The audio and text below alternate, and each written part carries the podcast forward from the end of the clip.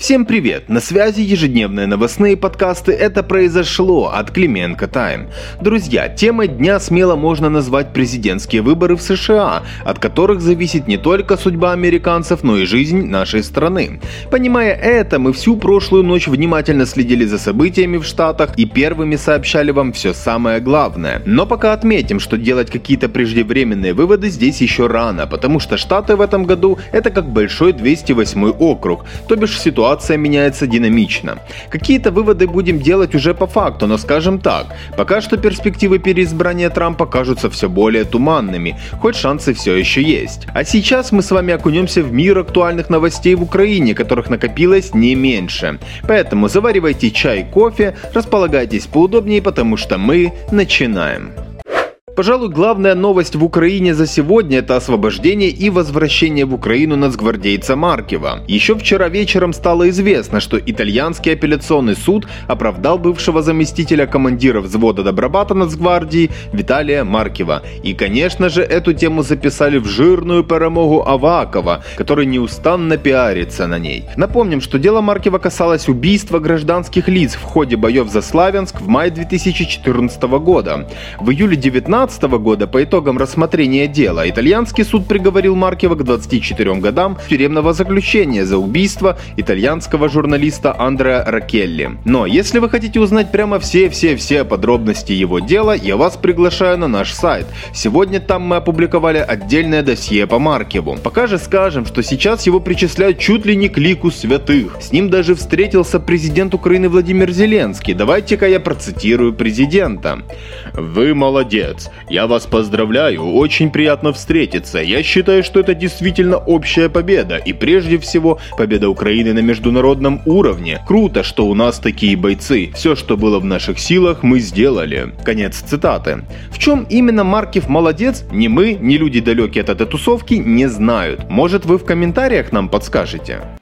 Еще одной знаковой новостью сегодняшнего дня стало увольнение первого замглавы Офиса президента Сергея Трофимова. Своим указом это сделал Зеленский. Однако не все так просто. Трофимов остался внештатным советником. И не успел первый замглавы ОП Сергей Трофимов уйти с должности, как его увольнение прокомментировал украинским новинам советник Ермака Михаил Подоляк, с которым у них был публичный конфликт, как раз по поводу возможного ухода Трофимова. Подоляк говорит, что такое решение принимал сам Зеленский, но на основании основании личного заявления Трофимова. По его оценке увольнение произошло по причине плохой модерации, дескать в регионах было чуть больше хаоса, чем они могли себе допустить.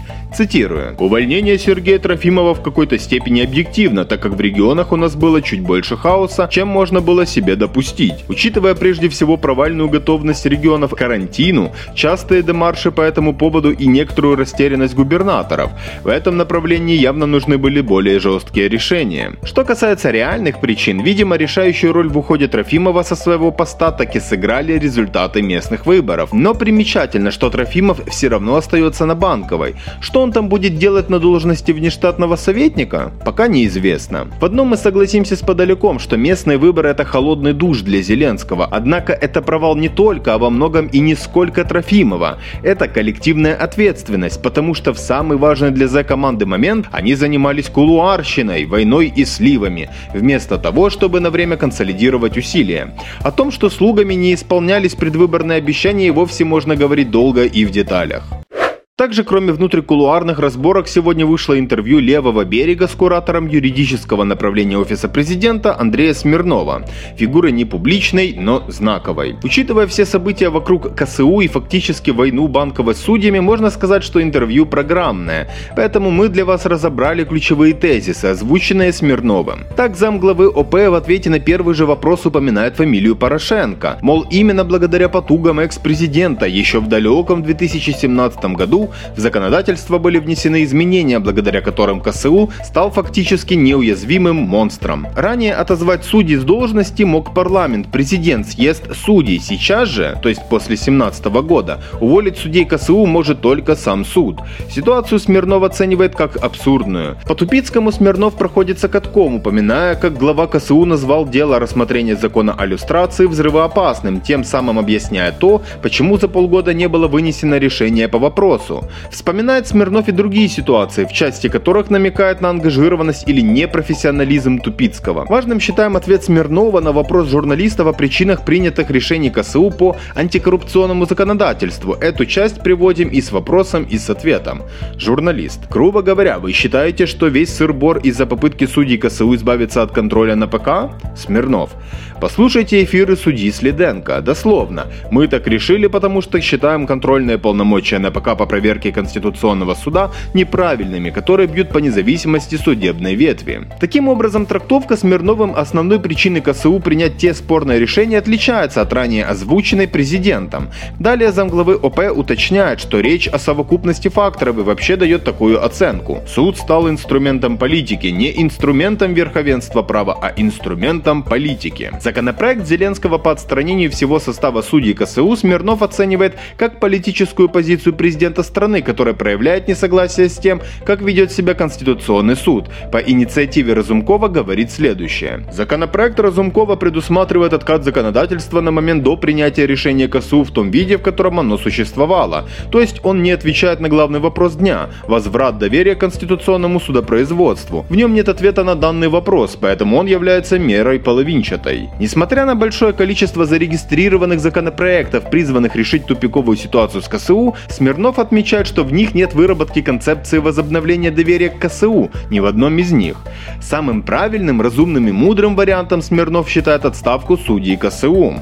По позиции Венецианской комиссии относительно конституционного кризиса Смирнов говорит, что в том тексте речь идет о необходимости возобновления доверия к КСУ. Ключевой упор на это в его словах. От этой позиции по доверию Смирнов и строит ответы на все остальные вопросы. А восстановить это доверие, по словам Смирнова, может принятие инициативы Зеленского и новый состав судей КСУ – замкнутый круг. На вопрос о том, имеют ли судьи КСУ какие-либо пророссийские настроения либо интересы, Смирнов сослался на слова секретаря СНБО, который на заседании об этом заявил. В общем, судя по ответам Смирнова, можно сделать вывод, что ОП продолжит проталкивать законопроект Зеленского, опираясь на необходимость восстановления доверия общества к КСУ. И к тому же в ответе замглавы Ермака так и не прозвучало, что будет в случае, если большинство нардепов поддержит инициативу президента, а судьи откажутся ее выполнять. Ведь это ключевое в данном вопросе, и Смирнов об этом ничего не сказал. Словом, судя по интервью, конституционный кризис точно на спад не идет, а все ранее происходящее это далеко не пик накаленных отношений офиса президента с судьями КСУ.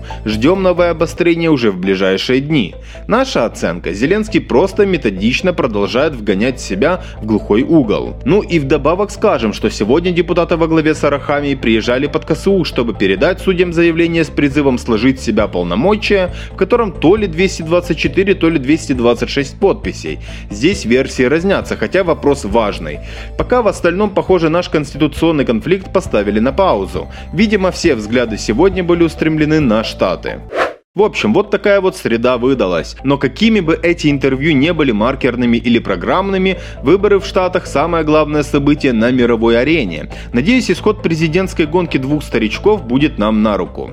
Друзья, с вас подписка на наш телеграм, соцсети, ютуб и сайт. Встретимся завтра. Жму руку, обнимаю.